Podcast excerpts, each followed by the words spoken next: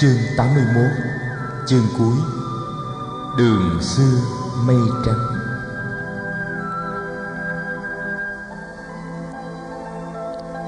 Thấy trời đã sáng, Đại Đức A Nậu Lâu Đà bảo Đại Đức A Nan Đà,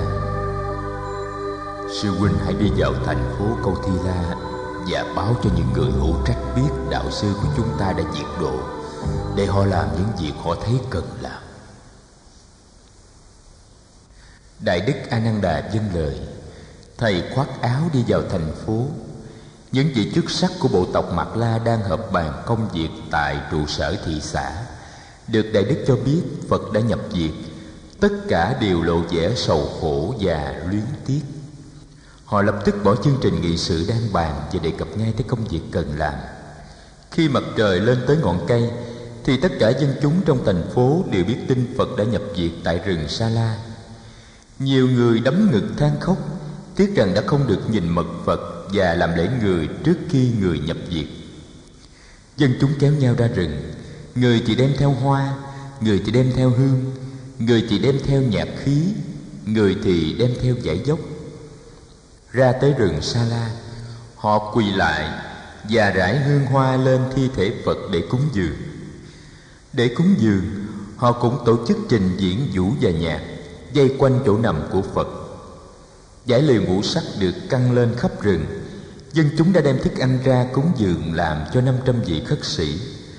Rừng Sa La trở nên nhộn nhịp như một ngày hội. Thỉnh thoảng, Đại Đức A Nậu Lâu Đà lại thỉnh lên một tiếng cồng ra lệnh cho mọi người im lặng. Và Đại Đức hướng dẫn mọi người đọc những đoạn trong kinh Pháp Cú.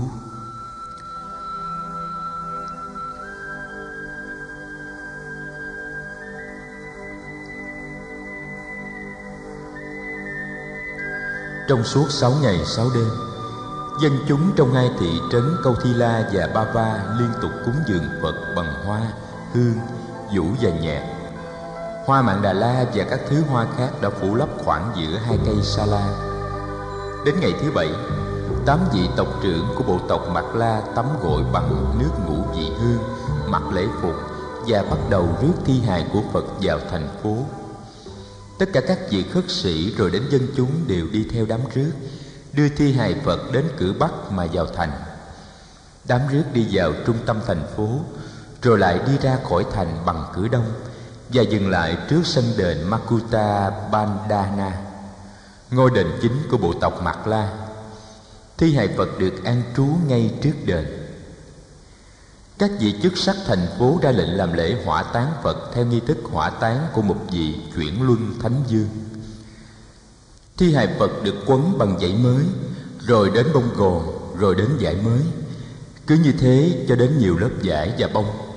Sau cùng thi hài được đặt trong một áo quan bằng sắt, và áo quan này lại được đặt trong một áo quan bằng sắt lớn hơn nữa.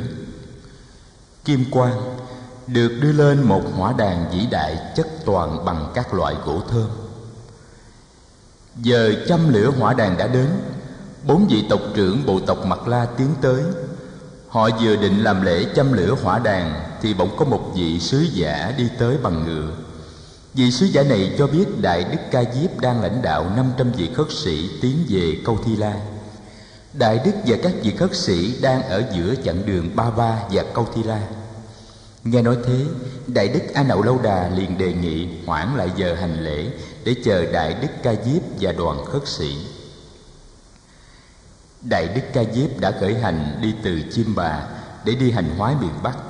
Tới Tỳ Xá Ly, Đại Đức được tin Phật tuyên bố sẽ nhập Niết Bàn trong ba tháng và hiện người đang đi về hướng Bắc. Đại Đức liền lên đường đi tìm Phật. Tới đâu cũng có các vị khất sĩ xin đi theo. Khi Đại Đức tới Bandagama, số các vị khất sĩ đi theo đã lên tới 500 vị. Rời Ba Va, Đại Đức gặp một khách bộ hành đi ngược chiều, túi áo có cài hoa sa la. Người này cho Đại Đức biết Phật đã nhập diệt tại rừng Sa La ở Câu Thi La từ bảy hôm trước. Đó hoa trên áo đã được nhặt lên từ trong rừng nơi chỗ Phật nhập diệt. Nghe tin, Đại Đức Ca Diếp không còn chần chừ nữa, liền tiếp tục hướng dẫn đoàn khất sĩ đi về câu thi la nhưng gặp một người đi ngựa cùng hướng đại đức nhờ người này phi nhanh tới trước và nhắn tin cho Đại Đức A Nan Đà biết là Đại Đức và 500 vị khất sĩ khác đang trên con đường tới dự lễ trà tỳ của Phật.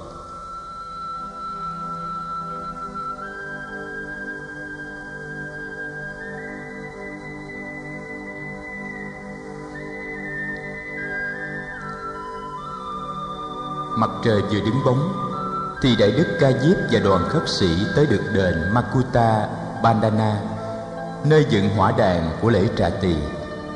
Tới nơi, đại đức trật áo tân và lê bên vai bên phải, chắp tay cung kính và im lặng đi nhiễu quanh hỏa đàn ba lần. Rồi đại đức dừng lại, chắp tay hướng về nhục thân phật để lạy xuống. Năm trăm vị khất sĩ đi theo cũng đồng thời lạy xuống đại đức vừa lạy xong ba lạy và đứng lên thì hỏa đàn tự nhiên bốc lửa. Tất cả các vị khất sĩ đều quỳ xuống chắp tay hướng về hỏa đàn. Hàng ngàn người có mặt cũng đều làm như thế. Đại đức a nậu lâu đà lại thỉnh chuông và hướng dẫn mọi người đọc những đoạn kinh về vô thường, vô ngã, xả ly và giải thoát. Giọng đọc kinh trầm hùng gian dội. Sau khi lửa đã cháy tàn, nước thơm được tưới lên vàng hỏa, kim quang được thỉnh xuống, mở ra và xá lợi của phật được các vị tộc trưởng thâu lượm và an trí trong một chiếc chậu vàng đặt trên bàn thờ trung ương trong đền. Các vị khất sĩ lớn được thay phiên canh giữ và bảo vệ xá lợi tin phật diệt độ ở câu thi la đã được báo tiệp về các thủ đô từ nhiều hôm trước Sứ đoàn các nước đã được cử đến chiêm bái và thỉnh một phần xá lệ về để dựng tháp. Đại diện Ma Kiệt Đà, Tỳ Xá Ly, Thích Ca, Cô Ly Gia, Bulaya, Bava và Betha đều có mặt. Họ đồng ý chia xá lợi Phật ra làm tám phần để an trú trong tám chiếc bảo tháp mà họ sẽ xây dựng tại địa phương họ. Người Ma Kiệt Đà sẽ xây tháp ở Dương Xá. Dân Lisa sẽ xây tháp ở Tỳ Sa Ly. Dân Thích Ca sẽ xây tháp ở Ca Tỳ La Vệ. Dân Buli sẽ xây tháp ở Alakapa Dân Koliya sẽ xây tháp ở Lam Mạc. Dân Betha sẽ xây tháp ở Bethadipa Dân Mạc La sẽ xây một tháp ở Câu Thi La. Và một tháp khác ở Bava. Các sứ đoàn đã ra về. Một ngàn vị khất sĩ cũng tuần tự giải tán và trở về trú sở của mình để hành đạo. Các đại đức ca diếp, a nậu lâu đà và a nan đà cùng rước bình bát của phật về tu viện trúc lâm. Chưa đầy một tháng sau, đại đức ca diếp quyết định triệu tập một đại hội các vị khất sĩ về thủ đô dương xá để ôn tụng và kết tập tất cả những kinh và luật mà Phật đã dạy. Đại hội gồm 500 vị khất sĩ có thật tu và thật học, được chọn lựa trong giáo đoàn khất sĩ. Đại hội sẽ khai mạc vào đầu mùa an cư tới và sẽ kéo dài trong 6 tháng.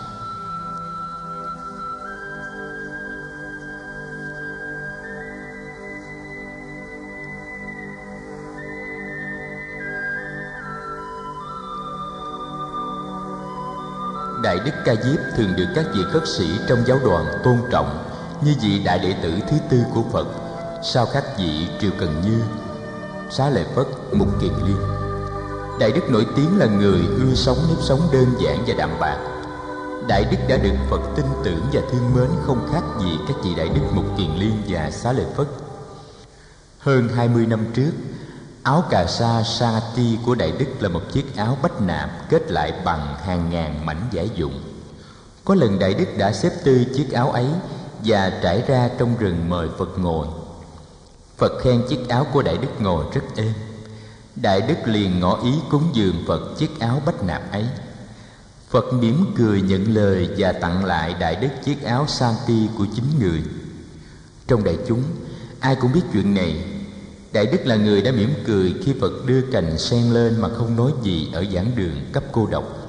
Là người đã tiếp nhận được kho tàng của con mắt chánh Pháp do Phật trao truyền. Vua a xà thế đứng ra bảo trợ đại hội kết tập kinh luật này. Trong đại hội, đại đức upali vốn nổi tiếng về luật học đã được mời lên ôn tụng giới luật nhờ những câu hỏi của đại đức ca diếp mà đại đức upali nhắc lại được hết những nhân duyên do đó các giới luật được thiết lập Đại Đức A Nan Đà được đại hội thỉnh lên trùng tuyên tất cả những bài pháp thoại của Phật nói gọi là kinh.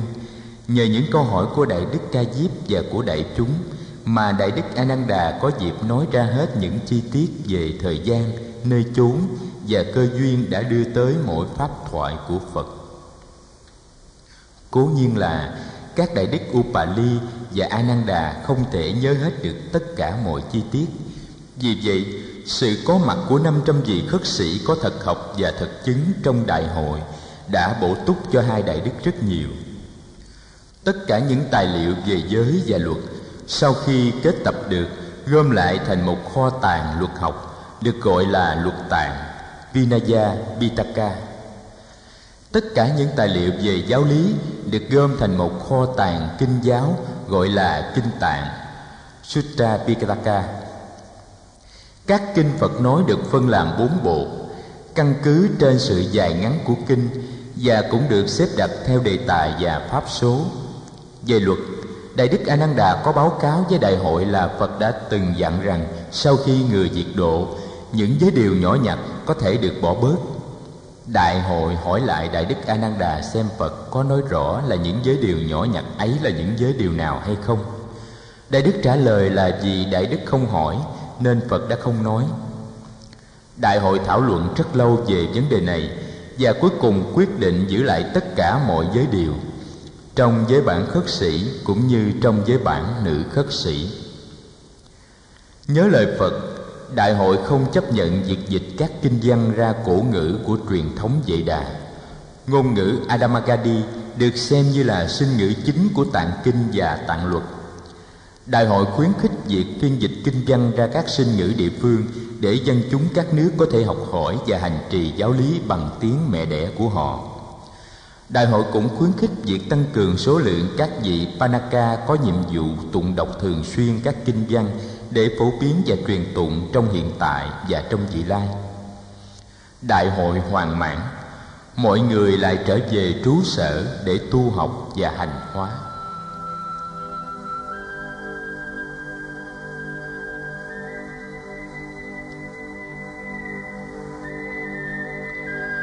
Trên bờ sông Ni Liên thuyền Đại Đức Cát Tường đứng nhìn dòng nước chảy Mấy em bé chăn trâu bên bờ bên kia đang lùa bầy trâu xuống sông để lội qua bên này. Mỗi em bé đều có mang theo liềm và giỏ Bên này sông, Cỏ cu sa đã lên xanh mướt. Các bé đang làm y hệt như Đại Đức Cát Tường trước đây 45 năm. Chúng để trâu ăn cỏ trong khi chúng dùng liềm cắt cỏ cu sa nhận đầy những chiếc giỏ đem theo. Dòng sông này là dòng sông ngày xưa Phật thường xuống tắm. Cây bồ đề trên đồi vẫn xanh tốt như bao giờ. Đại Đức đã tới đây từ chiều hôm qua Và đã ngủ đêm với cội cây thân yêu đó. Rừng không còn hoang vu như xưa, Bởi vì cây bồ đề đã trở nên nổi tiếng quá. Cây bồ đề đã trở nên một nơi để thiên hạ đến chiêm bái. Vì vậy, khu đồi đã được dọn dẹp sạch sẽ, không còn rậm rạp và nhiều gai góc như ngày xưa đại đức cát tường may mắn có mặt trong đại hội kết tập và đã có cơ duyên nghe lại hết kinh luật. Đại đức năm nay đã 56 tuổi. Người bạn tu thân nhất của đại đức là đại đức la hầu la đã viên tịch trước đây 5 năm. La hầu la đã được các đại đức lớn công nhận là một vị khất sĩ có chí nguyện và hành động lớn. Tuy là con nhà dương giả, Đại Đức La Hầu La đã học được nếp sống đơn giản và bình dị. Công đức hóa độ của La Hầu La rất lớn nhưng ít ai biết đến. Vì Đại Đức La Hầu La không hề có tính khoe khoang Trái lại, Đại Đức rất kín đáo và khiêm nhường Lớn hơn Đại Đức La Hầu La Nhưng Đại Đức Cát Tường đã học được rất nhiều từ người bạn của mình. Đại Đức Cát Tường cũng đã được theo Phật trong chuyến đi chót của người từ Dương Xá đến Câu Thi La và đã được chứng kiến những ngày giờ cuối cùng của Phật.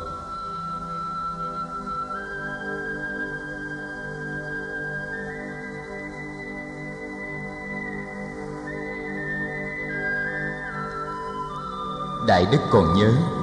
Trên đường từ Bava đến Câu Thi La, Đại Đức đang nghe Đại Đức Ananda hỏi Phật định đi tới đâu. Phật trả lời, đi về phương Bắc. Lúc ấy, Đại Đức Cát Tường có cảm tưởng là mình hiểu được Phật. Suốt đời, Phật đã đi, Nhưng người chỉ đi mà không cần tới. Vì vậy cho nên người đi thông thả, Cho nên mỗi bước của người đưa người tới giờ phút hiện tại. Sự sống chỉ có mặt trong giờ phút hiện tại, Ngay ở chỗ mình đứng. Đại Đức Cát Tường thấy Phật hướng về miền Bắc mà đi, Cũng như một con tượng Chúa hướng về quê hương của nó mà đi. Khi nó biết giờ đã tới để nó trở về.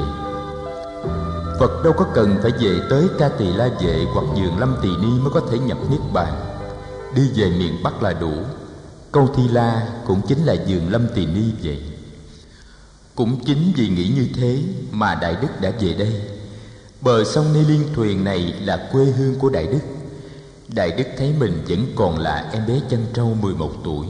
Một mình phải đi chăn trâu cho người khác Để nuôi ba đứa em thơ. Thôn U Lâu Tần Loa còn đó, Với những cây đu đủ sai trái ở giường trước mọi nhà. Những cánh đồng lúa vẫn còn, Con sông hiền lành vẫn chảy. Lũ trâu hiền từ và các em bé chân trâu Vẫn còn giữ trâu, tắm trâu và cắt cỏ Như những ngày nào.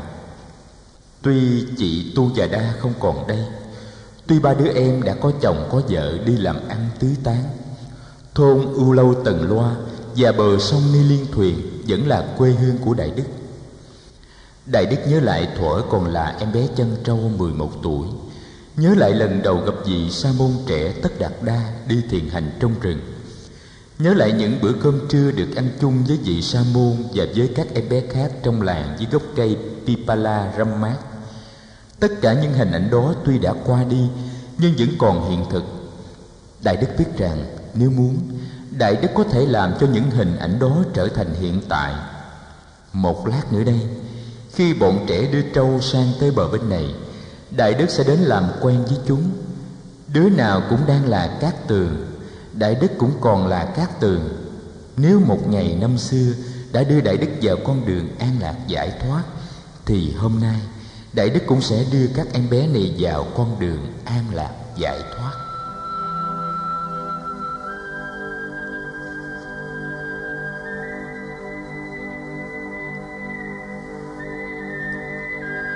Đại Đức Cát Tường mỉm cười.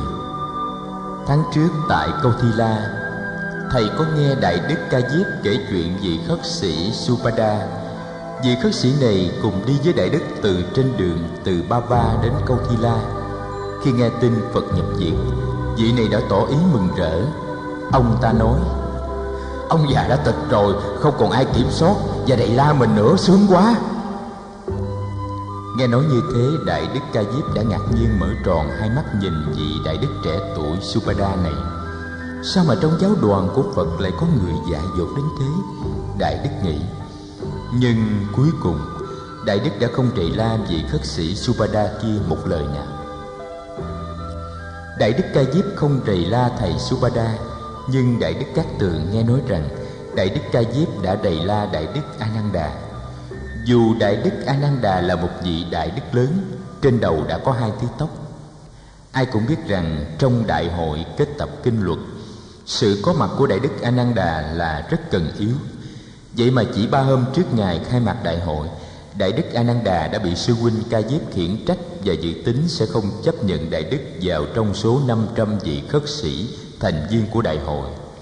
Lý do đưa ra là Đại Đức A Nan Đà tuy kiến thức về đạo lý uyên bác nhưng sự chứng đắc chưa được vững vàng. Ai cũng e ngại đại đức sẽ phật ý bỏ đi. Ai ngờ đại đức a nan đà đã đóng kín cửa tĩnh tu trong luôn ba ngày ba đêm.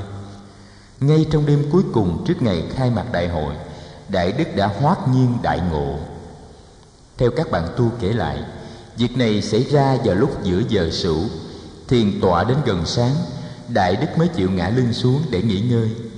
Chính vào lúc mà đại đức ngã lưng xuống thì đại đức đạt tới giác ngộ.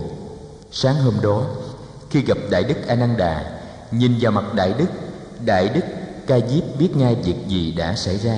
Đại đức mời ngay đại đức a nan đà vào tham dự đại hội, mà không cần nói thêm một lời hỏi han nào khác.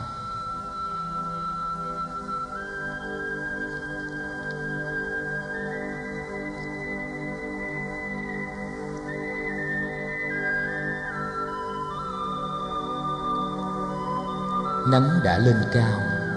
Những đám mây trắng nhỏ vẫn còn lơ lửng trên nền trời xanh biếc. Bờ sông bên kia vẫn xanh mướt màu cỏ non.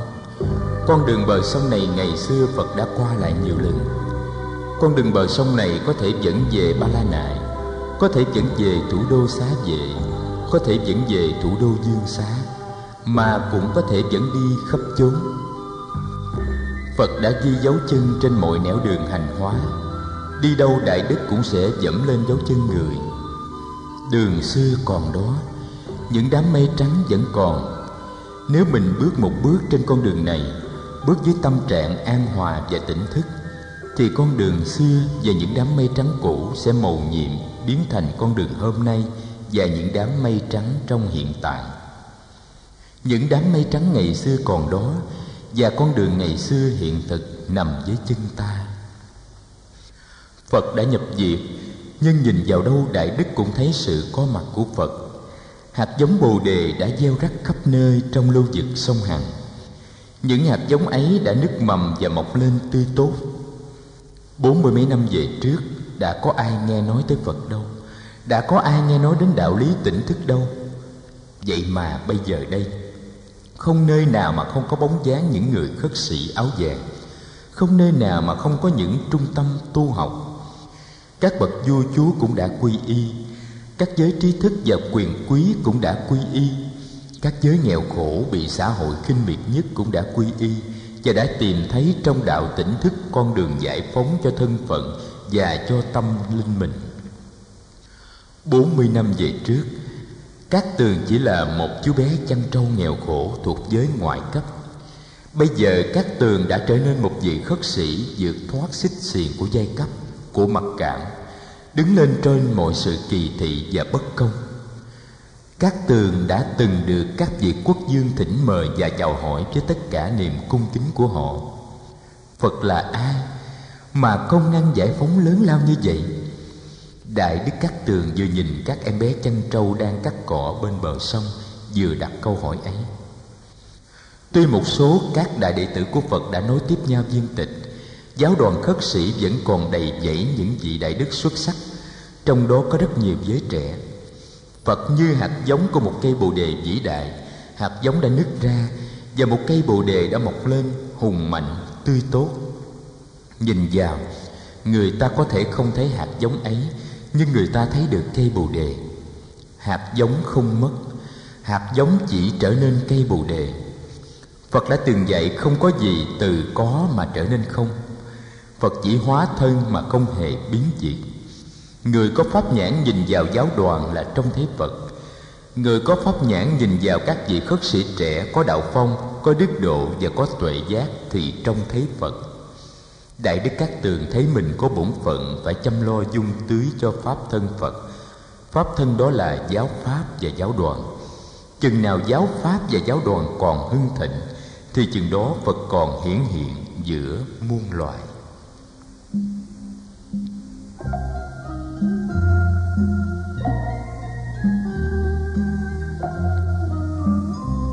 Các em bé đã qua tới bên này xong. Đại Đức lại mỉm cười. Nếu ta không tiếp tục sự nghiệp của Phật Để đem lại bình đẳng, an lạc và giải phóng cho các em bé này Thì ai sẽ làm? Phật chỉ mới bắt đầu công cuộc chuyển đổi. Môn đệ của người sẽ phải gánh trách nhiệm Để kế tiếp sự nghiệp của người. Những hạt giống bồ đề mà Phật đã gieo rắc sẽ còn tiếp tục nứt mầm và bén rễ trong cuộc sống. Đại Đức Cát Tường nhận thấy tâm mình là ruộng đất trên đó Phật đã gieo muôn dạng hạt giống nhiệm màu. Đại Đức thấy mình phải cẩn trọng gìn giữ và tưới tắm tâm điện Để những hạt giống ấy được mọc lên thành những cây bồ đề tươi tốt. Người ta nói Phật đã nhập diệt, Nhưng Thầy Cát Tường lại thấy Phật hiện thực hơn bao giờ hết. Chính thân tâm của Thầy cũng mang theo sự có mặt của Phật. Nhìn cây bồ đề Nhìn dòng sông Ni Liên Thuyền, Nhìn bờ cỏ mướt, Nhìn đám mây trắng, Nhìn chiếc lá trên cây. Đại Đức thấy ở đâu cũng có Phật. Những em bé chân trâu đang bắt đầu cắt cỏ bên bờ sông kia cũng là Phật. Đại Đức nhận thức được liên hệ giữa mình và các em bé ấy Và biết là mình sẽ phải nói gì và sẽ phải làm gì để các em bé ấy trở thành sự tiếp nối của phật. Đại đức các tường thấy rõ rằng phương cách tiếp nối sự nghiệp của phật là nhìn mọi vật một cách tỉnh thức như phật đã nhìn. Bước những bước chân thanh thản như phật đã bước và mỉm nụ cười từ bi như phật đã cười. Phật là suối nguồn. Thầy các tường và các em bé chăn trâu bên bờ sông là dòng sông liên tục chảy từ suối nguồn đó.